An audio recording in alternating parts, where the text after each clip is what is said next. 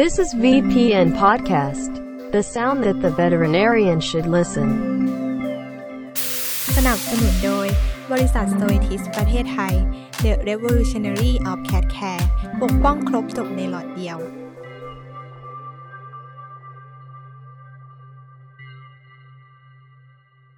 เชื่อว่าคุณหมอหลาย ๆ คนน่าจะคุ้นเคยกับปรสิตหรือพยาธิในทางเดินอาหารของสัตว์เลี้ยงกันดีอยู่แล้วนะคะ แต่เมื่อเราพูดถึงปรสิตในทางเดินอาหารแมว เชื่อว่าหลาย ๆ คนน่าจะเคยได้รับคำถามจากเจ้าของมาว่าน้องแมวที่เลี้ยงในบ้านนั้นจำเป็นจะต้องถ่ายพยาธิตลอดเวลาหรือเปล่า ยาถ่ายพยาธิชนิดไหนบ้างที่สามารถใช้ได้กับน้องแมวแต่ละช่วงอายุ น้องแมวตั้งท้องหรือว่าน้องแมวให้นมลูกได้บ้าง วันนี้ค่ะ VPN Podcast เราจึงเชิญผู้ที่จะมาไขข้อข้องใจในเรื่องเหล่านี้ให้พวกเราฟังค่ะ โดยวันนี้เราก็อยู่กับอาจารย์ขวัญ หรือผู้ช่วยศาสตราจารย์สัตวแพทย์หญิง ดร วรพร สุขมาวาสี อาจารย์สัตวแพทย์ประจำหน่วยประสิตวิทยา ภาควิชาพยาธิวิทยา คณะสัตวแพทยศาสตร์ จุฬาลงกรณ์มหาวิทยาลัยค่ะ วันนี้เราจะมาพูดคุยกันในหัวข้อ ตรวจรักษาป้องกันปรสิตในทางเดินอาหารของแมวค่ะ ถ้าพร้อมแล้วเราก็มาฟังไปพร้อม ๆ กันเลยค่ะ สวัสดีค่ะอาจารย์ขวัญ สวัสดีค่ะ สวัสดีค่ะอาจารย์ขวัญถ้าเราพูดถึงปรสิตในทางเดินอาหารแมวอะค่ะ หรือว่าพยาธิในทางเดินอาหารเนี่ยเราสามารถพบได้ในแมวได้มากน้อยแค่ไหนคะในปัจจุบันค่ะ ถ้าเทียบระหว่างแมวกับสุนัขเนี่ยเมื่อก่อนก็จะมีข้อมูลเกี่ยวกับปรสิตในทางเดินอาหารของสุนัขค่อนข้างเยอะนะคะ ทีนี้มันก็เลยเป็นที่มาด้วยว่าเมื่อก่อนไม่ค่อยมีใครสนใจศึกษามากนักนะคะ เราก็เลยไปตามดูข้อมูลที่มีการรายงานในอดีต ก็เจอว่ามี การศึกษาอยู่บ้าง พอสมควร ตั้งแต่ปี 2005 เลยค่ะ ครั้งนั้นเป็นในกรุงเทพแล้วก็ปีถัดมาก็จะเป็นในต่างจังหวัดหลากหลายพื้นที่นะคะ ซึ่งเราก็มาดูว่าโอ้อะไรสำคัญอะไรเจอบ่อย เราก็จะเจออยู่ตัวหนึ่งเลยค่ะที่เป็นอันดับหนึ่งแทบจะทุกจังหวัดเลยก็คือพยาธิปากขอนะคะ ทีนี้ในส่วนของพยาธิชนิดอื่นๆ เนี่ยก็จะมีความพบได้มากน้อยต่างกันตามพื้นที่ ว่าพื้นที่นั้นมีแหล่งน้ำไหมมีเป็นแฮบิ t ตหรือเป็นแหล่งเพาะพันธุ์ของสัตว์ที่เป็นโพสต์กึ่งกลางของพยาธิชนิดใดชนิดหนึ่ง ซึ่งตรงนั้นก็จะแตกต่างกันไปในแต่ละจังหวัดแต่พื้นที่นะคะ นี้ในส่วนของกรุงเทพเนี่ยโชคดีที่ว่าเรามีโอกาสได้ศึกษาต่อเนื่องเป็นประจำเกือบทุกปีนะคะ ตั้งแต่ปี 2014 เป็นต้นมา เราก็เจอภาพเดิมๆเลยค่ะ ก็คือพยาธิปากคอเป็นอันดับหนึ่งในแมวค่ะ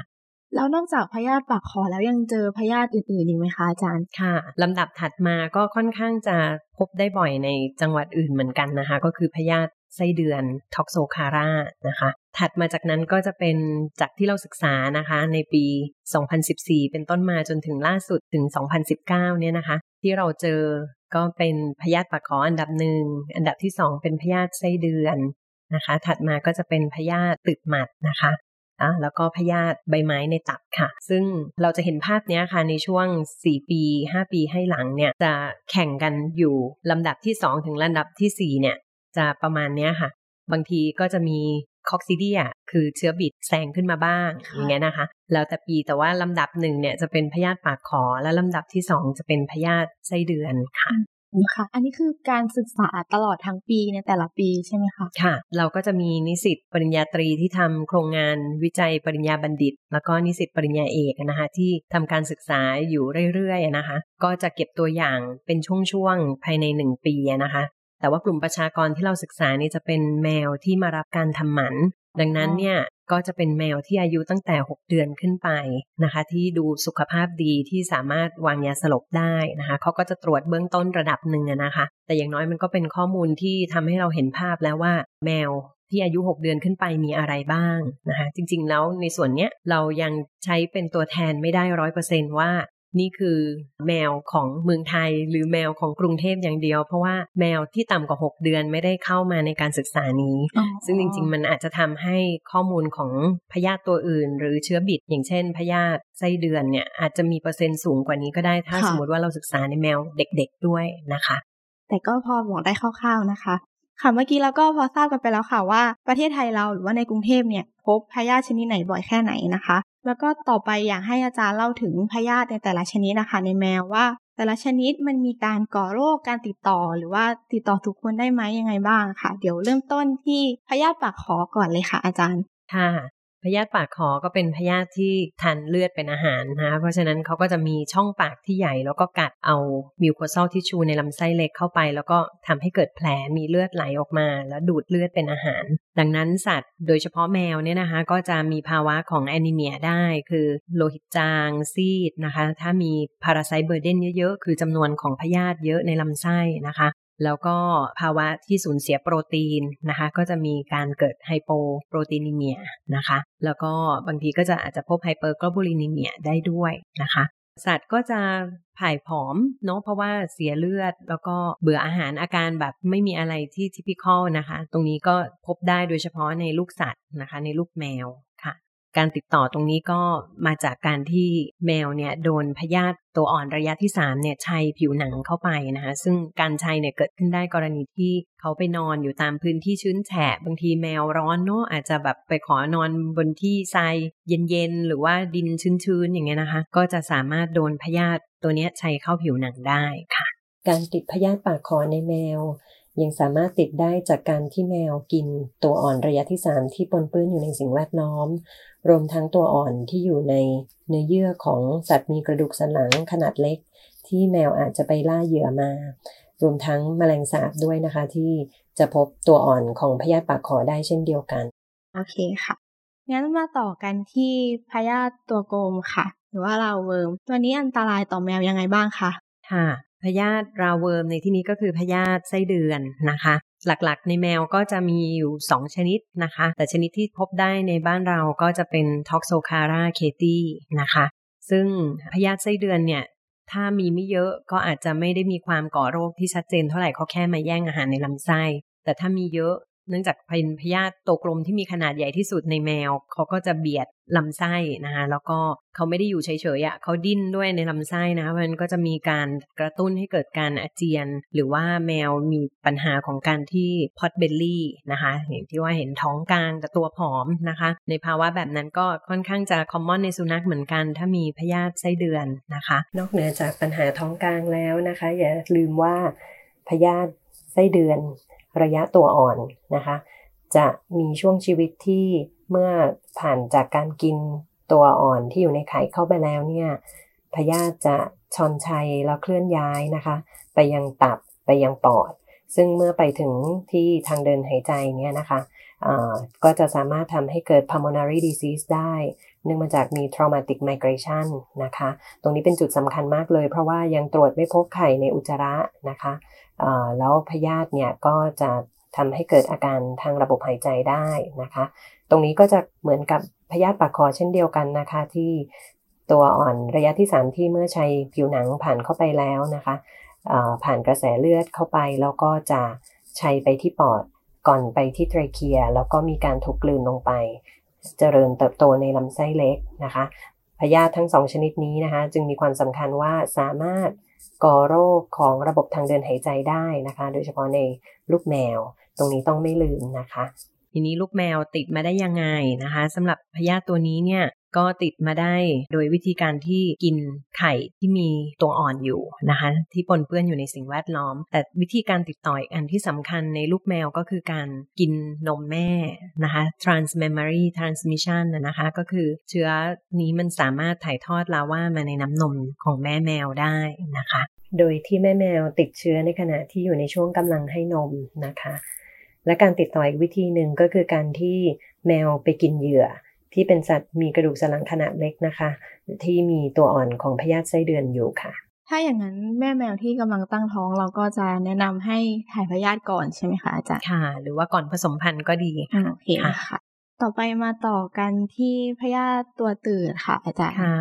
ลำดับที่สามที่เราพบในในงานวิจัยล่าสุดนะคะก็คือพยาธิตืดหมัด นะคะ ซึ่งแน่นอนก็คือแมวติดมาได้จากการที่ไปกินหมัดโดยบังเอิญ แล้วหมัดเนี่ยมีตัวอ่อนของพยาธิอยู่นะคะ ทีนี้ในส่วนตรงนี้เนี่ยโดยทั่วไปไม่ค่อยก่อโรค นะคะ เพราะว่าเป็นพยาธิตัวแบนที่มาคอยแย่งอาหารนะคะ แต่ว่าก็ถ้ามีจำนวนมากเนี่ยก็อาจจะทำให้เกิดการระคายเคืองที่รอบทวารหนักได้ ถ้าเป็นในสุนัขกก็จะเห็นชัดว่าเขาจะไถก้นใช่ไหมคะ ซึ่งในแมวเนี่ยก็จะมีปล้องแก่นะคะ คลานออกมารอบๆทวารหนัก แล้วก็หล่นลงพื้นได้แบบเดียวกันในสุนัขเลยนะคะก็จะสร้างความรำคาญ แต่ว่าอันเนี้ยเป็นพยาธิที่สำคัญ โดยเฉพาะในในคนที่เป็นเจ้าของนะคะ เวลาเห็นแล้วมันก็จะรู้สึกอู้ มันน่ารังเกียจจังเลยไอ้ตัวอะไรคลานออกมาจากก้นแล้วที่สำคัญคือ ถ้าแมวในบ้านเป็นหรือสุนัขในบ้านเป็น ก็จะมีโอกาสเสี่ยงที่เด็กในบ้านนะคะ จะติดพยาธิชนิดนี้ได้ด้วยนะคะอืมทีนี้สอบถามเพิ่มเติมค่ะ ถ้าเป็นในเด็กที่ติดพยาธิส่วนมากจะติดมาได้ยังไง แล้วมันจะอันตรายต่อเด็กยังไงบ้างคะอาจารย์ค่ะ ก็ติดโดยวิธีเดียวกันกับในสุนัขและแมวเลยก็คือกินหมัดอ๋อซึ่งคนมองเอ้อ ลูกฉันจะกินหมัดเหรอดู แล้วมันก็ไม่น่าเป็นไปได้แต่กับเด็กอะคะอะไรก็เป็นไปได้เขาบอกว่าเด็กที่อายุต่ำกว่า 5 ปีเนี่ย ก็จะเป็นอายุที่มีความเสี่ยงต่อการติดพยาธิหรือปรสิตนะคะ ในที่ปนเปื้อนอยู่ในสิ่งแวดล้อมรวมทั้งที่อยู่ในหมัดเหมือนกัน ถ้าในบ้านมีหมัดแล้วหมัดติดเชื้อมาตั้งแต่ตอนเป็นลาว่านะคะ หมัดก็จะไปกินพวกปล้องพยาธิตืดพวกเนี้ยหรือกินไข่พยาธิที่อยู่ในสิ่งแวดล้อม แล้วก็จะเจริญมาพร้อมๆกับหมัด ก็กลายเป็นระยะที่สามารถถ่ายทอดเชื้อสู่คนได้นะคะซึ่งในคนก็จะพัฒนาเป็นพยาธิตืดตัวยาวๆ เป็นริบบิ้นในลำไส้เหมือนกันในสุนัขในแมวเลยค่ะ ซึ่งตรงนี้มันก็ดูน่ากลัวเนาะสำหรับผู้ปกครองเวลาที่เห็นลูกถ่ายออกมา หรือมีอะไรคลานออกมาจากก้นแล้วเด็กก็จะคันก้นค่ะ ดังนั้นถ้าบ้านไหนที่มีสุนัขหรือแมวนี่คือก็ต้องควบคุมหมัดด้วยใช่ไหมคะใช่ค่ะเพื่อที่ป้องกันพยาธิตัวนี้เนาะค่ะก็พยาธิต่อมาค่ะ ค่ะ เมื่อกี้เป็น Dipylidium นะคะ ก็เป็น tapeworm เนาะถัดมาก็จะเป็นเป็นพยาธิใบไม้ที่พบได้ในแมวและสำคัญด้วยนะคะ ก็คือพยาธิใบไม้ Platynosomumนะคะอืมตัวนี้เขาจะอยู่ในท่อน้ำดีค่ะเพราะฉะนั้นก็จะทำให้เกิดปัญหาการระคายเคืองหรือการอักเสบของท่อน้ำดีได้นะคะ ซึ่งตรงนี้เนี่ยโดยความเห็นส่วนตัวเนาะอาจารย์มองว่าเป็น under diagnose แล้วก็อ๋อ มีเคสอีกจำนวนไม่น้อยที่ไม่ได้รับการตรวจอุจจาระนะคะ ด้วยวิธีที่ถูกต้องทำให้พยาธิตัวนี้เนี่ยจริง ๆ แล้วมันอาจจะมีแต่ว่าไม่ได้รับการวินิจฉัยก็ได้ ซึ่งพอเวลาแมวป่วยนะคะในอนาคตหมายความว่าติดเชื้อมานานๆ หรือติดเชื้อมาจำนวนมากเนี่ยมันก็จะทำให้เกิดการเหนียวนำแล้วก็เคยมีการรายงานว่าสัมพันธ์กับการเกิด cholangiohepatocarcinoma cholangiocarcinoma ด้วยนะคะ ซึ่งตรงนี้ก็ยังต้องมีการศึกษามากขึ้นว่าจริง ๆ แล้วเป็นปัจจัยที่แท้จริงเหนี่ยวนำให้เกิดมะเร็งในท่อน้ำดีหรือไม่นะคะ แต่ที่แน่ ๆก็คือจะทำให้แมวมีปัญหากับท่อน้ำดีตามมาภายหลังค่ะ อืมค่ะ แล้วพยาธิตัวนี้นี่เขาจะติดมาจากแหล่งไหนเป็นหลักคะอาจารค่ะก็จากงานวิจัยในต่างประเทศนะคะ ก็เขาก็บอกว่ามันมี host กึ่งกลางหลักๆ อยู่2 host ด้วยกันก็คือ หอยบก เป็นเขาเรียกว่า terrestrial snail นะคะเป็นหอยที่อยู่บนบกนะคะแล้วก็ host กลางตัวที่ 2 ก็จะเป็นพวกกลุ่มของ lizard นะคะซึ่งหลายคนก็ยังถกเถียงกันนะคะในบ้านเราบางคนก็บอกว่าไอ้จิ้งจกหรือเปล่าอะไรเงี้ยแต่โดยความเห็นส่วนตัวอาจารย์มองว่าจิ้งจกปกติเขาจะทานแมลงเป็นหลัก แล้วเขาค่อนข้างสะอาด ก็ไม่แน่เนาะอาจจะมีจิ้งจกหลายพันธุ์หรือเปล่าไม่รู้นะคะ ที่ชอบไปยุ่งกับหอยบกด้วย แต่โดยความเห็นส่วนตัวอาจารย์มองว่าอาจจะเป็นจิ้งเหลนหรือเปล่านะคะซึ่งก็ต้องมีการศึกษาเพิ่มเติมว่าในบ้านเราเนี่ย host กึ่งกลางสำหรับ Platynosomum คืออะไรนะคะเพราะปัจจุบันเรารู้ว่ามีแน่ๆ แล้วมีไม่น้อยด้วยเป็นอันดับ 3 อันดับ 4 นะคะ ยิ่งถ้าเราใช้วิธีการตรวจที่มีความไวต่อพยาธิตัวเนี้ย เราก็จะเจอว่ามีโอกาสเจอมากขึ้นกว่าที่เราคาดไว้ค่ะค่แล้วพยาธิตัวนี้นี่เราสามารถตรวจเจอได้จากวิธีอะไรคะอาจารย์ค่ะนี่ก็จะเป็นวิธีที่ต้องใช้สำหรับไข่พยาธิที่มีฝาเปิดค่ะ ก็จะไม่ใช่ flotation ทั่ว ๆ ไปแบบที่ตามสถานประกอบการต่างๆ นิยมใช้นะคะอันนี้ต้องเป็นเทคนิคที่เรียกว่า centrifugal flow เอ่อ sedimentation นะคะก็จะเป็นการปั่นปั่นเหวี่ยง แล้วก็ให้ไข่พยาธิเนี่ยมันจมลงมา แล้วเราถึงดูดไปตรวจเจอนะคะโอเคค่ะ น่าจะพอประมาณในส่วนของฟลูกนะคะ งั้นต่อไปในส่วนของ threadworm ค่ะ ชนิดที่พบได้บ่อยคืออะไรบ้างคะอาจารย์ ค่ะ threadworm ก็คือพยาธิเส้นด้ายนะคะ ซึ่งในแมวเนี่ย ปัจจุบันยังพยายามหาข้อมูลว่าเป็นสปีชีส์ใดนะคะ ชื่อ genus ของเขาก็คือ Strongyloides เนี่ยแหละค่ะ ก็มีงานวิจัยของนิสิตปริญญาเอกของอาจารย์หมอวรรณริศนะคะ ตอนนี้ก็กำลังทำการศึกษาอย่างเข้มข้นว่าจะเป็นสปีชีส์ที่มีความเกี่ยวข้องกับการก่อโรคสัตว์สู่คนไหมจะเหมือนกับสปีชีส์ที่พบในสุนัขหรือเปล่านะคะเพราะว่าจากรายงานก็ในแมวก็ติดอยู่ได้ 3-4 สปีชีส์เหมือนกันค่ะ แล้วพยาธิตัวนี้มันไปทำอันตรายยังไงกับแมวคะอาจารย์ เราก็อยากรู้ค่ะ เราก็เลยพยายามศึกษาตัวนี้มากขึ้น แต่ว่าเคสมันไม่เยอะค่ะ แต่เราเคยเจออยู่เคสหนึ่งที่มี mucosal discharge ในอุจจาระ แล้วก็ถ่ายเป็นเลือดสดด้วยนะคะ ก็เลยไม่แน่ใจว่าเคสนั้นเนี่ย เป็นอาการที่เกี่ยวข้องกับการติด strongyloides โดยตรง หรือว่ามันมีปัญหาอย่างอื่นร่วมด้วยนะคะ ก็ยังพยายามที่จะเก็บเคสให้ได้มากขึ้น แล้วก็ศึกษาว่ามันมีความก่อโรคที่สำคัญอะไรไหมติดสู่คนไหมค่ะ แล้วไอ้ตัว strongyloides นี่เราตรวจเจอได้ในคลินิกไหมคะตรวจได้ค่ะอืมซึ่งเทคนิคที่จะใช้ในการตรวจหาพยาธิเส้นได้ ซึ่งในแมวเนี่ยที่เราพบนะคะ จะเป็นระยะลาวาที่ว่ายน้ำออกมาในอุจจาระเลย ก็คือเขาน่าจะออกลูกเป็นตัวนะคะ แล้วก็ เทคนิคที่ใช้กับการหาระยะที่ว่ายน้ำได้เนี่ยค่ะก็ต้องเป็นอุจจาระสดก็คือ direct หรือ wet fecal smear ค่ะ ซึ่งปกติตามคลินิกโรงพยาบาลสัตว์ ทุกแห่งมักจะทำอยู่แล้ว ติดปลายประหลอดมาเราก็หยด normal saline ปิด cover glass ดูเลยค่ะ ซึ่งซึ่งอันนี้เป็นการสกรีนนิ่งเทคนิคสำหรับการหาระยะลาวาในอุจจาระค่ะ แต่ถึงจะเจอแต่ก็ยังไม่รู้ว่ามันก่อโรคยังไงอย่างงี้ใช่ไหมคะใช่ค่ะบางทีก็ต้องดูด้วยว่ามีอาการอะไรที่ผิดปกติร่วมด้วยไหมก็อาจจะต้องพึงระลึกไว้เหมือนกันค่ะว่าเอ๊ะอันนี้จะเป็นสาเหตุหลักด้วยหรือเปล่าค่ะ ทีนี้มาต่อกันที่ในกลุ่มของโปรโตซัวค่ะ อาจารย์โปรโตซัวที่เราพบได้บ่อยในแมวมีอะไรบ้างคะค่ะ จากงานวิจัยที่กล่าวไปเนี่ยนะคะ เราก็ศึกษาโดยการใช้เทคนิค direct fecal smear แล้วก็ flotation รวมทั้ง fecal sedimentation นะนะคะ เราก็จะเจอ coccidia นะคะ เป็นโปรโตซัวลำดับต้นๆนะคะ ซึ่งอย่างน้อยในกลุ่มประชากรที่เราศึกษาก็คือเกิน 6 เดือนนะคะ ก็อาจจะไม่ได้เจอคอกซิเดียเยอะมากมายเหมือนกับในลูกแมวที่อายุน้อยๆนะคะ และที่สำคัญคือเราไม่ได้พบจีอาเดียกับทิโคโมแนดเพราะว่าเป็นแมวที่ไม่ได้มีปัญหาท้องเสีย เพราะว่าเขามาทำหมันนะคะ ถ้าสมมุติศึกษาในกลุ่มที่มีปัญหาท้องเสียถ่ายเหลวอาจจะ small bowel หรือ large bowel area ก็ตาม ตรงนั้นเนี่ยก็จะมีโอกาสเจอ giardia กับ trichomonas มากกว่าในการศึกษาครั้งนี้ค่ะ โอเคค่ะ แล้วถ้าในเทียบในกลุ่มของ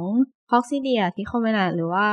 ไอแจเดียเนี่ยค่ะ ตัวไหนที่แบบมันอันตรายกับแมวมากที่สุดคะอาจารย์อืม คือถ้าสมมติเป็นลูกแมวนะคะคอกซิเดียก็จะเป็น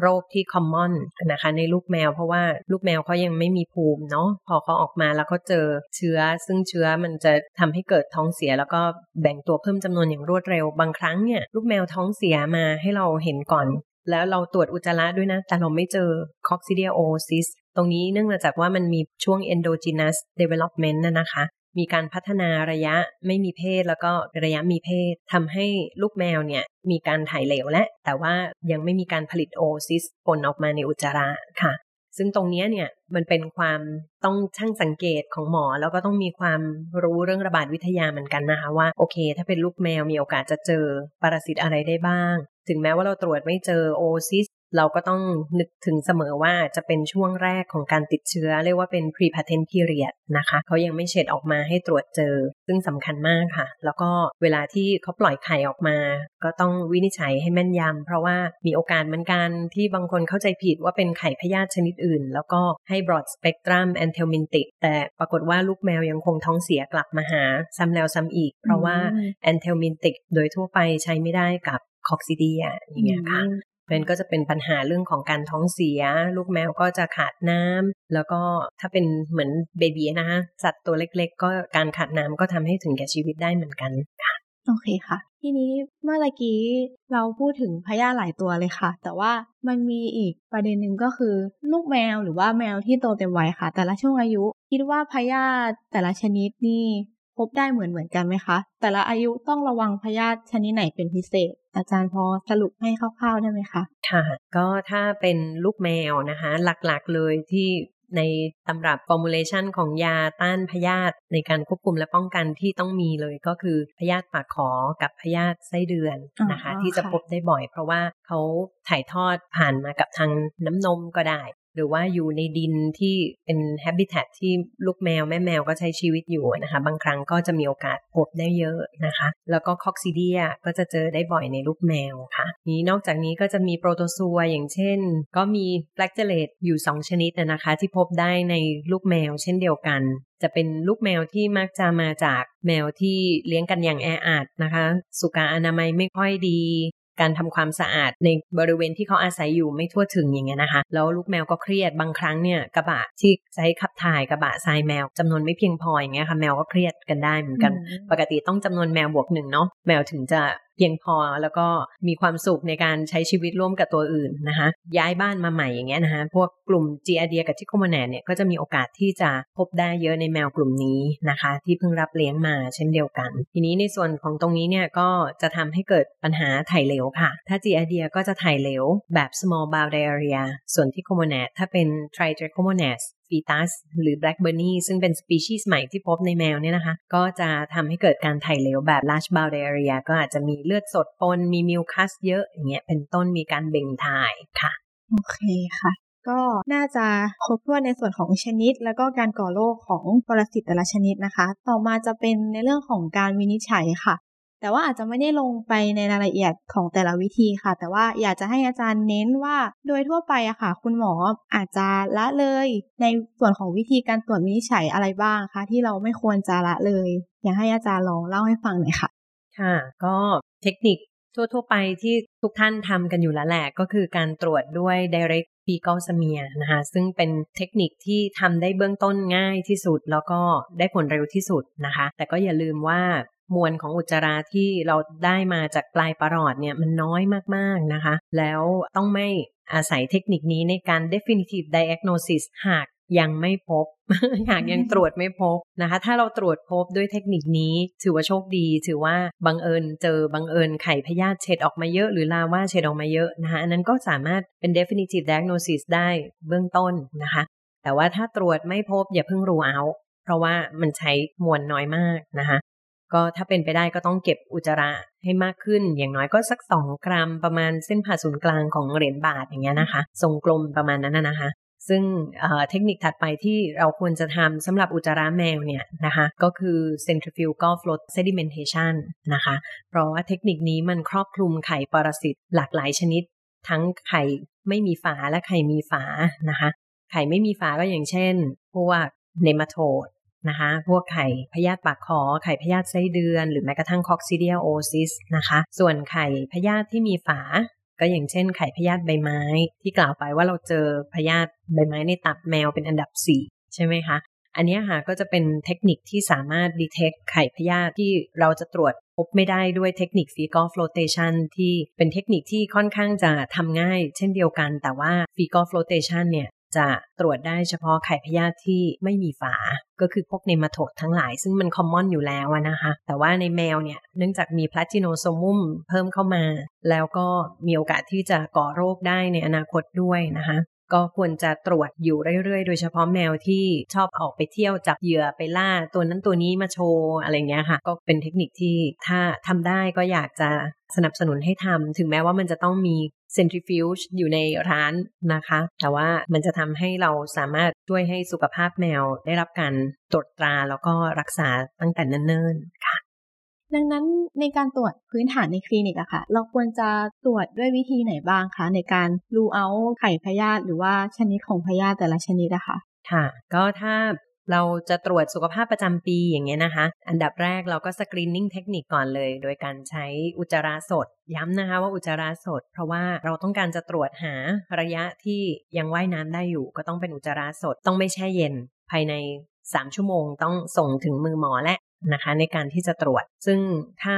แมวมี flagellate trophozoite นะคะของ g i a d i a หรือของ Trichomonads ก็จะตรวจพบได้ด้วยเทคนิคนี้นะคะ ลาว่าของพยาธิเส้นได้ หรือแม้กระทั่งลาว่าของพยาธิที่อยู่ในระบบทางเดินหายใจนะคะพยาธิตัวกลมในทางเดินหายใจก็จะมีตัวอื่นอีกที่บ้านเรายังไม่เจอนะคะแต่ว่าอันนี้เล่าสู่กันฟังว่าสักวันหนึ่งเผื่อมันมีเคสขึ้นมานะคะ ที่จะต้องแยกให้ออกจากลาว่าของพยาธิเส้นได้ อันนั้นก็จะตรวจได้ด้วยการสกรีนนิ่งเทคนิคจากอุจจาระสดนะคะ ส่วนเทคนิคที่ 2 ก็คือ concentration technique นะคะที่กล่าวไปแล้วว่าถ้าจะทำให้ครอบคลุม ชนิดของปรสิตที่พบในแมวนะคะ ที่เป็นระยะที่ปล่อยออกมาในสิ่งแวดล้อมเนี่ย ก็คือ centrifugal sedimentation ค่ะ ส่วนเทคนิคที่ 3 ถ้าทางเจ้าของสามารถที่จะจ่ายไหวนะคะ แล้วก็ให้ความจำเพาะมากขึ้นด้วยนะคะ ก็คือเทคนิคจำเพาะอย่างเช่น การตรวจหา g i d i a antigen เดี๋ยวนี้ก็จะมีชุดทดสอบแอนติเจนนะคะ หลากหลายบริษัทที่พิสูจน์แล้วว่ามีความจำเพาะสูง มีความไว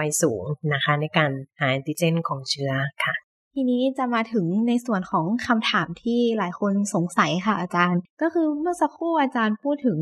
ในการเก็บตัวอย่างอุจจาระค่ะ เราควรจะเก็บให้มวลอุจจาระประมาณเหรียญบาทใช่ไหมคะ แต่ทีนี้ในทางคลินิกอะค่ะ เห็นคุณหมอหลาย ๆ คนจะชอบใช้อุจจาระที่ติดมากับ ปลอดในการตรวจแหละค่ะ ในกรณีเราสามารถตรวจเบื้องต้นคร่าวๆได้ไหมคะอาจารย์ค่ะมีดีกว่าไม่มี เพราะว่าบางทีนะคะ จากประสบการณ์ตรงคืออาจารย์นำปรอทที่ดึงออกมาจาก anus ของสัตว์เนี่ยแล้วหยด normal สไลด์ไปตอนแรกส่องด้วยตาเปล่า ไม่มีอะไรติดมาเลยอะแทบจะอมได้ แต่จริงๆแล้ว มัน microscopic เนาะไข่พยาธินะคะ หรือไข่ปรสิตอื่นๆ ก็ตาม พอเราหยด normal สไลด์ไป sample นั้นนะคะ เราเจอไข่พยาธิเป็นแพเลย ซึ่งเป็นไข่พยาธิชนิดที่จะตรวจเจอได้ด้วยเทคนิค direct fecal smear หรือ centrifugal sedimentation เท่านั้นด้วย เพราะฉะนั้นบางครั้งเนี่ยบางคนอาจจะไม่ทันได้ตรวจด้วยซ้ำนะคะ เห็นว่าไม่มีอะไรติดมาที่ปลายประหลอดก็อะคงไม่มีอะไร แต่จริง ๆ แล้วมีค่ามากนะคะ เพราะว่าครั้งนั้นเราสามารถวินิจฉัยสไปโรเมตราได้ในเคสนั้นเลยนะคะ ทีนี้ถามว่าเพียงพอไหม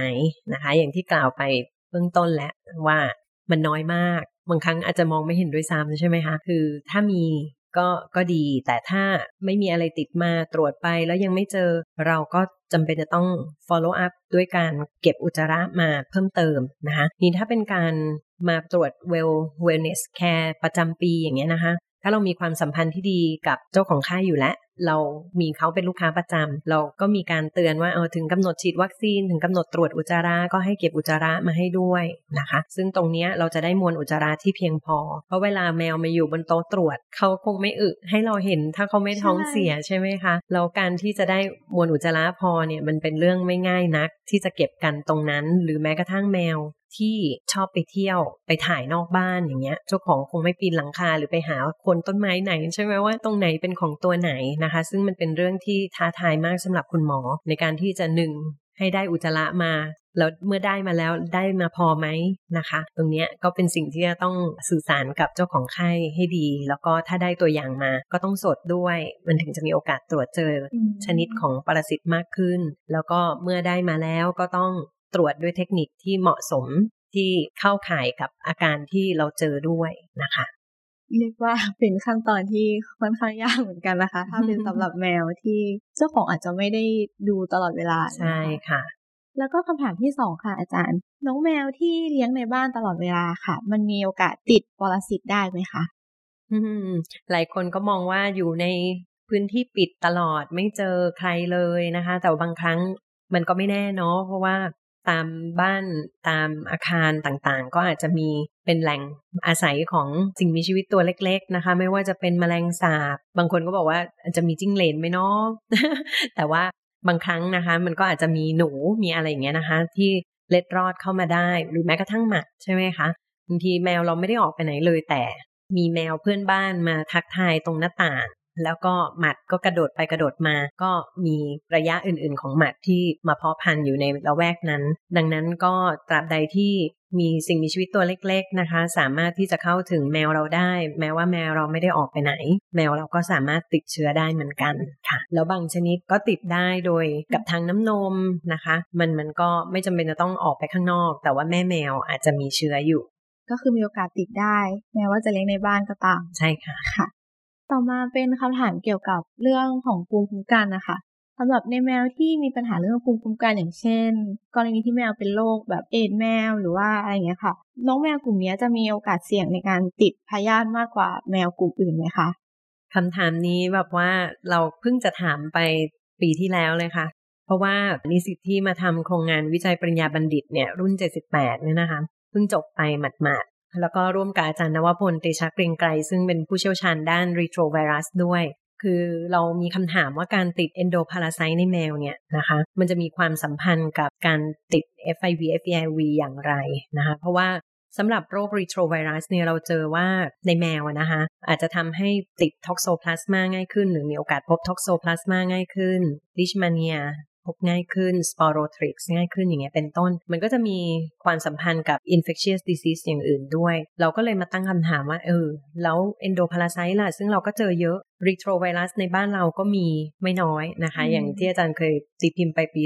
2012 เราก็เจอว่าแมวที่มารับบริการในโรงพยาบาลสัตว์เนี่ยมี FELV มากถึง 1 ใน 4 ของประชากรที่เราศึกษานะคะ ส่วน FIV ก็ประมาณสัก 20%นะคะ ดังนั้นเราก็เจอว่าทั้งสองโรคเนี้ยสองกลุ่มเนี้ยมัน common ทั้งคู่ เอ๊ะ หรือว่ามันเจอคู่กันได้มากขึ้นถ้าเวลาติด co-infection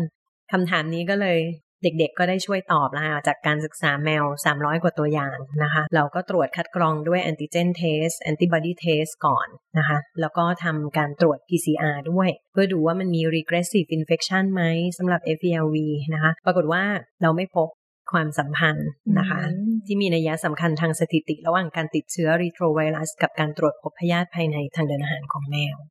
ค่ะ ก็อาจจะเป็นไปได้ว่าเป็นโรคที่พบได้เยอะทั้งคู่ก็เลยพบกันได้ใช่ค่ะ โดยไม่มีความสัมพันธ์ว่าแมวที่เป็น FIV หรือ FVLV จะมีโอกาสเจอเอนโดพาราไซมากกว่ากันค่ะ แต่อย่างน้อยประเด็นที่สำคัญก็คือเราก็ยังเจอเรโทรไวรัส ทั้งสองชนิดเยอะในแมวประชากรนี้ด้วยเช่นเดียวกันนะคะ แล้วก็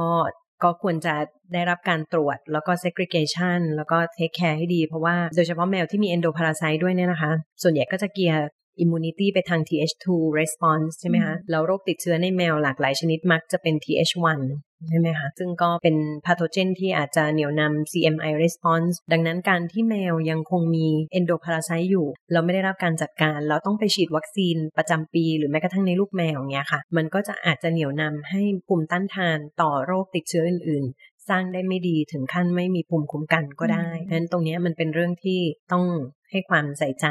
เพราะว่ามันส่งผลกับโรคอื่นๆด้วยได้นะคะโอเคค่ะแล้วก็การรักษา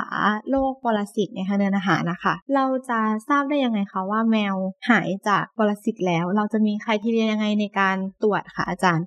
ค่ะ ก็ถ้าสมมติได้รับการรักษาแล้ว ตอนแรกตรวจแล้วบวกใช่ไหมคะ พอบวกเสร็จอะ specific treatment มีสำหรับพยาธิ หลากหลายชนิดเนาะพยาธิปากคอพยาธิไส้เดือนตืดมาตืดหนูพวกนี้มียาถ่ายพยาธิที่จำเพาะทั้งหมดนะคะ ส่วนใหญ่แล้วยาถ่ายพยาธิที่ได้รับการ approve สำหรับพยาธิเหล่านี้มักจะมีประสิทธิภาพที่ดีนะคะ ก็จะต้องตรวจไม่พบไข่พยาธิในอุจจาระนะคะแต่อย่างไรก็ตามสำหรับพยาธิตืดเนาะจริง ๆ แล้วการประเมินประสิทธิภาพของยาเนี่ยก็จะต้องอาศัยการผ่าซากเป็นหลัก จะมาอาศัยการตรวจไข่เหมือนกับไข่พยาธิในมาโถดตัวอื่นไม่ได้นะคะ แต่อย่างไรก็ตามก็ตรงนี้ค่ะ ก็เป็นการประเมินเบื้องต้นก็คือ ดูว่ามันมีปล้องแก่ออกมาไหมดูว่ามีไข่พยาธิปนมาในอุจจาระไหมสำหรับเนมาโทดนะคะ ทีนี้อาการต่างๆที่เกี่ยวข้องกับการติดเชื้อพวกนี้นะคะ มันก็จะต้องหายไปด้วยนะคะ เพราะว่าพยาธิปากขอก็ไม่มีมาแย่งดูดเลือดและสัตว์ก็ไม่ท้องเสียไม่มีเมเลนาออกมาแล้วนะคะพยาธิไส้เดือนก็คือก็คงจะไม่เจอปัญหาของ potbelly ในลูกแมวแล้วอย่างเงี้ยเป็นต้นนะคะ หรือว่าไม่มีการอาเจียน ไม่มีการถ่ายเหลวนะคะ ไม่มีพยาธิปนออกมากับอาเจียน เป็นต้นค่ะ แต่ทีนี้มันก็จะมีพยาธิอื่นที่เมื่อตรวจเจอ แล้วเมื่อรักษา แต่ตอบไม่ได้ว่าหายไม่หาย อันนี้คือ Platynosomum เพราะว่าปัจจุบันยาถ่ายพยาธิที่มีจำหน่ายกันอยู่นะคะ โดยเฉพาะที่มี approve เนี่ย ไม่มีตัวไหน approve สำหรับพยาธิใบไม้ Platynosomum เลย อันที่ที่มีในตำรับที่เป็นพลาซิควันเทลส่วนใหญ่ก็จะเป็นโดส 5 มิลลิกรัม per กิโลกรัมนะคะ ซึ่งจะได้ผลสำหรับการถ่ายพยาธิตึกหมัดกับพยาธิตึกหนูทีเนียเท่านั้นนะคะ ส่วนพยาธิใบไม้ในตับเนี่ยต้องใช้พราซิควันเทลโดสสูงกว่านั้นนะคะเราเป็นที่น่าเศร้าตรงที่ว่ามีงานวิจัยอันนึงออกมาแล้วค่ะว่าเขาลองที่โดสสูงแล้วปรากฏว่าประสิทธิภาพการรักษาแค่ 50%เองนะคะ ซึ่งตรงนี้เนี่ยก็เป็นเรื่องที่ทางแลบเราเนี่ยนะคะนิสิตหลายคนในในทีมอาจารย์ก็กำลังศึกษาเพิ่มเติมว่าจะช่วยเหลือแมวได้อย่างไรบ้างค่ะ แล้วส่วนมากเขารักษาพยาธิใบไม้ในตับนี้ยังไงอะคะอาจารย์ ก็ถ้าไม่มีตัวเลือกอื่นก็คงพราซิควันเทลไปก่อนนี่แหละค่ะ แต่ว่าโดสที่ใช้อาจจะสัก 20 หรือ 25 มิลลิกรัมต่อกิโลกรัม ซึ่งยังไม่มีการศึกษาที่จำนวนแมวในกลุ่มทดลองมากพอที่จะสามารถประเมินได้ แต่ว่าล่าสุดที่มีตีพิมพ์ก็คือเผอิญเป็นประเทศที่เขาทำการศึกษาโดยการฆ่าแมวได้นะคะ ก็คือมีการผ่าซากดูเลย จากแมวที่ติดเชื้อในธรรมชาติ ก็พบว่าแมว 6 ตัวที่ได้รับยาในโดสสูงเนี่ยมีแมว 3 ตัวที่ไม่เจอพยาธิแต่แมวอีก 3 ตัวยังเจออยู่ เพราะฉะนั้นขนาดใช้โดสสูงแล้วก็ไม่ได้ผลค่ะ ดังนั้นก็เหมือนกับว่าทำอะไรไม่ได้ก็ก็ทำไปก่อน แต่ว่าอย่างน้อยก็ลดจำนวน worm burden ลง ลดการแพร่กระจายของเชื้อในสิ่งแวดล้อมลง ก็ยังดีถ้าแมวยังไม่มีปัญหาโรคตับนะคะ เพราะว่าถ้าแมวมีปัญหาโรคตับด้วย เรียบร้อยแล้วถึงจะไปฆ่าพยาธิพยาธิก็ออกมาไม่ได้ เพราะว่าท่อน้ำดีมันตีบตันไปแล้ว ก็สายไปแล้วค่ะ โอเคค่ะ ทีนี้อยากจะมาพูดถึงโปรแกรมป้องกันปรสิตในแมวค่ะ อยากทราบว่ายาถ่ายพยาธิในปัจจุบันเนี้ยค่ะ ในแมวที่เราใช้ได้แล้วก็ครอบคลุมพยาธิที่สำคัญสำคัญนะคะ มันมีอะไรบ้างแล้วเราจะมีวิธีการเลือกใช้ยาแต่ละชนิดยังไงคะอาจารย์ค่ะโชคดีมากเลยในช่วงปีหลังๆเนี่ยมีผลิตภัณฑ์ออกมา พอสมควรเลยนะคะ โดยเฉพาะสำหรับแมวนะคะ ซึ่งมีตั้งแต่ spot-on เนาะแล้วก็มีแบบที่เป็น form oral route ก็มีนะคะ ซึ่งในรูปแบบของ spot-on ก็จะมีตัวยาหลาย ๆ ชนิดนะคะ ที่สามารถใช้ในการควบคุมป้องกันพยาธิหัวใจได้ด้วยนะคะซึ่งก็เป็นอีกโรคหนึ่งที่สำคัญในแมว ถึงแม้ว่าตอนนี้ปัจจุบันดูแล้วจำนวนของความชุกจะลดลงไปเยอะมากก็ตามนะคะ แต่ก็ยังเขาเรียกว่าอะไร drop guard ไม่ได้ อย่าการ์ดตกใช่ไหม เพราะว่าตราบใดที่บ้านเรายังมียุงนะคะ แล้วก็ยังมีสุนัขที่เป็น heartworm โดยเฉพาะในสัตว์จรจัดอะไรเงี้ยนะคะ ที่ไม่ได้รับการดูแล ก็สามารถที่จะถ่ายทอดเชื้อผ่านยุงมาสู่แมวได้เสมอ แล้วการวินิจฉัย heartworm ในแมวไม่ใช่เรื่องง่ายนะคะ ทีนี้ยาถ่ายพยาธิที่ได้ผลกับส่วนของ e n d o p a r a s i t e ปัจจุบันก็มียาอย่างเช่น กลุ่มของ selamectin นะคะ fluralaner นะคะ emodepside praziquantel ที่เป็น combination ก็ตาม หรือแม้กระทั่งเป็นพวกกลุ่มของ epi eprinomectin ผสมกับ praziquantel แล้วก็มียาในการที่จะกำจัดหมัดพวกกลุ่มของ fipronil S-methoprene ได้ด้วยนะคะ นอกจากนี้ก็มียา imidacloprid นะคะ ผสมกับ moxidectin อันนี้คือชนิดที่มีในบ้านเราในรูปแบบของ spot-on นะคะแล้วก็อาจารย์ทราบมาว่าเดี๋ยวอีกไม่นานก็คงจะมีผลิตภัณฑ์ อีกตัวหนึ่งมาช่วยตอบโจทย์นะคะที่จะเป็น selamectin กับ sarolaner ด้วยนะคะเพราะฉะนั้นมีตัวเลือกมากมายนะคะที่ใช้ได้สะดวกด้วยในการแคนด l แมวเนาะจะไปป้อนยาบางทีเขาก็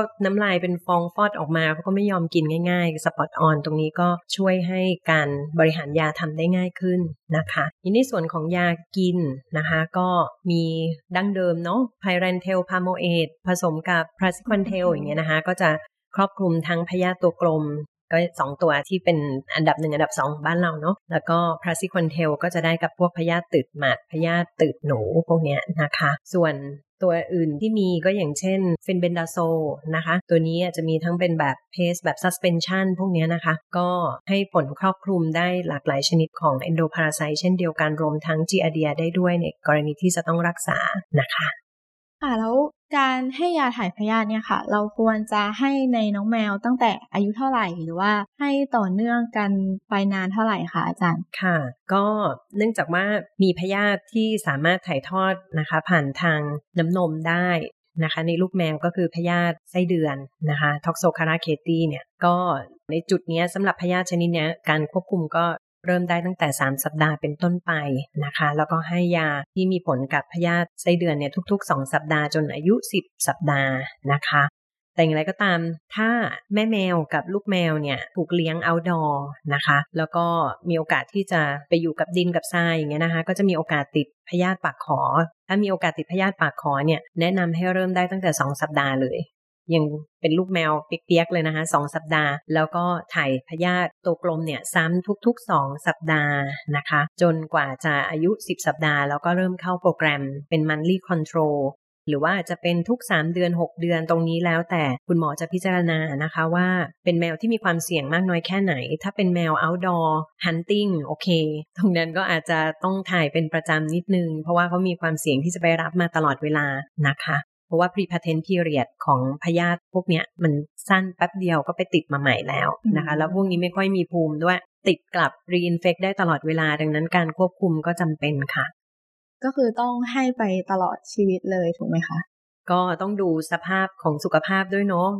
แต่ปกติยาถ่ายพยาธิในทางเดินอาหารพวกนี้รวมทั้ง ecto control พวกนี้นะคะที่มาเป็น combination เนี่ย ก็ต้องดูตำรับอะไรให้ดีว่าเขา approve ว่าให้ใช้ในแมวที่สุขภาพดีนะคะ ส่วนใหญ่นะคะ ก็จะได้ปลอดภัยมากที่สุด ถึงแม้ว่ามีการศึกษาเรื่อง safety margin ที่ให้ high dose หรือว่าให้ในแมวสภาพต่างๆ แล้วยังดูว่าปลอดภัยก็จริง แต่ว่าเพื่อประสิทธิภาพที่สูงสุดและปลอดภัยที่สุดสำหรับแมวก็ควรจะทำตามฉลากยาค่ะ แล้วมันมีกรณีที่แมวแพ้ยาหรือว่ายาไม่ได้ผลอะไรนี้บ้างไหมคะอาจารย์ อืม อันนี้แหละทำให้มีความจำเป็นที่สัตวแพทย์ต้องมีบทบาทมากในแง่ของการติดตามนะคะ เพราะว่าเราไม่รู้ว่ายาการใช้ยาไปในระยะยาวต่อเนื่องเนี่ยนะคะ มันจะส่งผลในเรื่องของการดื้อยาบ้างหรือเปล่านะคะ ถ้าเป็นในวงการของ antimicrobial resistance พวกแบคทีเรียหรืออะไรก็ก็จะได้ยินมาเยอะใช่ไหมคะ แต่ในส่วนของพาราไซต์เนี่ยนะคะ มันก็เป็นสิ่งที่เราจะต้องมีหน้าที่ด้วยเหมือนกัน ดังนั้นการที่แนะนำให้เจ้าของเนี่ย พาแมวกลับมาตรวจ หรือว่านำอุจจาระมาให้ตรวจเป็นประจำนะคะ เพื่อที่จะได้ติดตามได้ว่า ระหว่างที่มีการให้ preventatives เนี่ยเขาสามารถที่จะ free from parasite หรือเปล่า ถ้าสมมติว่าให้ยาป้องกันอยู่ตลอดเวลานะคะ ควบคุมอยู่ตลอดเวลาเอ่อแต่ทำไมส่งอื่นมาตรวจทีไรมันยังมีเชื้ออะอันนี้ก็ต้องตั้งคำถามแล้วว่ามันเกิดอะไรขึ้น หรือว่าเราก็จะได้ดูด้วยว่ามี owner compliance ไหมเจ้าของบอกว่าให้และให้อย่างไร เก็บยาอย่างไรยาหมดอายุไหมเก็บโดนแดดหรือเปล่าอะไรเงี้ยค่ะมันมันสามารถพยายามที่จะ identify หลาย ๆ สาเหตุได้ ถ้ามีการให้เขานำอุจจาระกลับมาตรวจ อย่างน้อยปีละสองครั้งนะคะ โอเคค่ะน่าจะพอเข้าใจในเรื่องของการป้องกันปรสิตในแมวไปแล้วค่ะ ทีนี้สุดท้ายค่ะอยากจะให้อาจารย์แนะนำในส่วนของคนเลี้ยงแมวอะค่ะ เพราะว่ามีปรสิตบางตัวที่มันสามารถติดมายังคนได้ค่ะ อาจารย์ อาจารย์จะแนะนำให้คนป้องกันยังไงบ้างคะค่ะ ก็หลักการแบบ โรคติดเชื้ออื่นๆนะคะ ก็คือกินร้อนช้อนกลางล้างมือนะคะ ตามหลักสาธารณสุขนะคะ แต่ทีนี้สำหรับโรคปรสิตเนี่ยเชื้อที่ก่อโรคสัตว์สู่คนได้เนี่ยก็มีอยู่จำนวนหนึ่งนะคะ ขอยกตัวอย่างละกันเนาะที่เป็นข่าวบ่อยๆนะคะ อย่างเมื่อสักประมาณปลายเดือนพฤษภาก็มีมาอีกระลอกหนึ่งละเรื่อง toxoplasmosis อย่างเงี้ยเป็นต้นนะคะ ซึ่งตรงนี้ก็ขอฝากข้อมูลไว้นิดนึงละกันว่าสำหรับแมวเนี่ยถึงแม้ว่าแมวจะเป็น host แท้สำหรับการแพร่ระยะโอซิสไปในสิ่งแวดล้อมปนไปกับอุจจาระแมวก็จริงนะคะ แต่ว่าแมวไม่ได้เป็นปัจจัยเสี่ยงสำหรับการเกิด toxoplasmosis ในคนนะคะ เนื่องจากว่ามีงานวิจัยรับรองหลายชิ้นเลยว่า ขนาดแมวกำลัง shed oocyst อยู่ในอุจจาระเนี่ยนะคะของ toxoplasma แต่ว่าตรวจหาโอซิสบนขนไม่เจอนะคะ ในประเด็นตรงนี้เป็นการบ่งชี้ว่าหรือซักเจสว่าคนที่รูปขนแมวเนี่ยโอกาสที่จะติดเชื้อเนี่ยมีน้อยมากนะคะ แต่ในขณะเดียวกันติดมาจากไหนล่ะ ช่ไหมท็อกโซพลาสมาติดมาได้จากหลายทางนะคะ รวมทั้งการกินเนื้อสัตว์ที่ไม่ได้ปรุงสุกนะคะโดยเฉพาะเนื้อหมู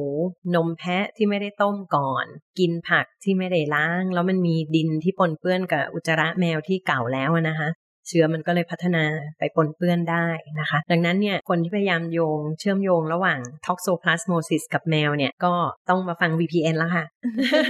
ก็คือยังไม่ต้องตื่นตระหนกไป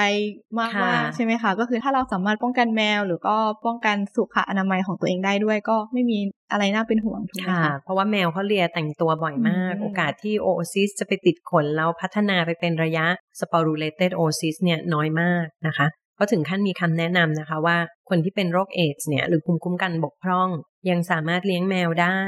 ใช้ชีวิตตามปกติได้ แมวมีคุณประโยชน์อีกหลายด้านนะคะ อย่าไปทำให้เขาเป็นจำเลยกับโรค toxoplasmosis เลยนะคะ และที่สำคัญเรื่องของการเก็บอุจจาระไปทิ้งเนี่ย ก็คือถ้าเราทำเป็นประจำทุกวันเนี่ย โอกาสที่จะเชื้อจะพัฒนาไปเป็นระยะติดโรคก็มีน้อยนะคะนะคะอันนั้นโรคที่1นนะคะคือเชื้อที่เป็นซูโนติกพาราไซต์นะคะถัดมาที่เราต้องมีการถ่ายพยาธิแมวกันเป็นประจำสม่ำเสมอก็คืออันดับหนึ่งอันดับสองนี่แหละค่ะปากขอ กับไส้เดือนนะคะพยาธิสองตัวนี้เป็นพยาธิที่สามารถก่อโรคสัตว์สู่คนได้นะคะ ไม่ว่าจะเป็นการชัยเข้าผิวหนังจากพยาธิปากคอนะคะทำให้เกิด cutaneous lava migraines นะคะ หรือว่าทำให้เกิด visceral lava migraines ocular lava migraines จากพยาธิไส้เดือน โดยเฉพาะในเด็กนะเพราะเด็กเขาเล่นดินเล่นทราย แล้วบางทีแมวไปขับถ่ายแล้วกลบซะอย่างดีไม่เห็นร่องรอย นึกว่าเป็นก้อนหินนึกว่าเป็นเนื้อมะขาม เด็กก็เล่นอะไรอย่างนี้เต็มที่นะคะ แต่ปรากฏว่าจริง ๆ แล้วเป็นขี้แมวที่อยู่ในภาวะที่ชื้นไม่โดนแดด แล้วมีการพัฒนาไปเป็นระยะติดโรคนะคะ อันนี้ค่ะ เขาจะอยู่ได้หลายปีเลยท็อกโซคาร่าในดินนะคะ ซึ่งระยะที่พัฒนาแล้วก็จะอยู่ในไข่ที่เปลือกหนามาก ถ้าเด็กไม่ทันได้ล้างมือก่อนไปหยิบอาหารทานนะคะ ซึ่งเด็กเล็กอะอายุต่ำกว่า 5 ปี ฟันก็กำลังขึ้น มือก็จะเข้าปากตลอดเวลาเพราะว่าเขาคันเหงือกเนาะนะคะ มีโอกาสมากที่จะติดได้ แล้วก็จะเป็นตัวอ่อนไปพัฒนาอยู่ในลูกตาในสมองนะคะ ซึ่งเป็นโรคที่สำคัญมากนะคะ ตัวที่เหลือนี่ก็จะมากับน้ำละค่ะ มากับน้ำอย่างเช่น Giardia Cryptosporidium นะคะ พวกนี้ก็เป็นโรคสัตว์สู่คนที่มาจากแมวนะคะส่วนตัวอื่นๆที่อาจจะไม่ต้องกล่าวถึงตรงนี้ มันติดสู่คนได้จากการที่คนเนี่ยไปรับเชื้อจาก โพสต์กึ่งกลางอะค่ะอย่างเช่น ไปเอาเนื้อกบ เนื้องูตามความเชื่อเอามาพอกตา คิดว่าจะรักษานู่นนี่นั่นนะคะ สปากานัมก็สามารถที่จะไปทำให้ตาบอดได้ อะไรเป็นต้นอันนั้นของพวกกลุ่มสไปโรเมตรานะคะ ยกตัวอย่างพอสังเกตเท่านี้ก่อน โอเคค่ะ น่าจะครบถ้วนในเรื่องของปรสิตในแมวค่ะ ในส่วนของพยาธิปากขอนะคะ ที่เป็น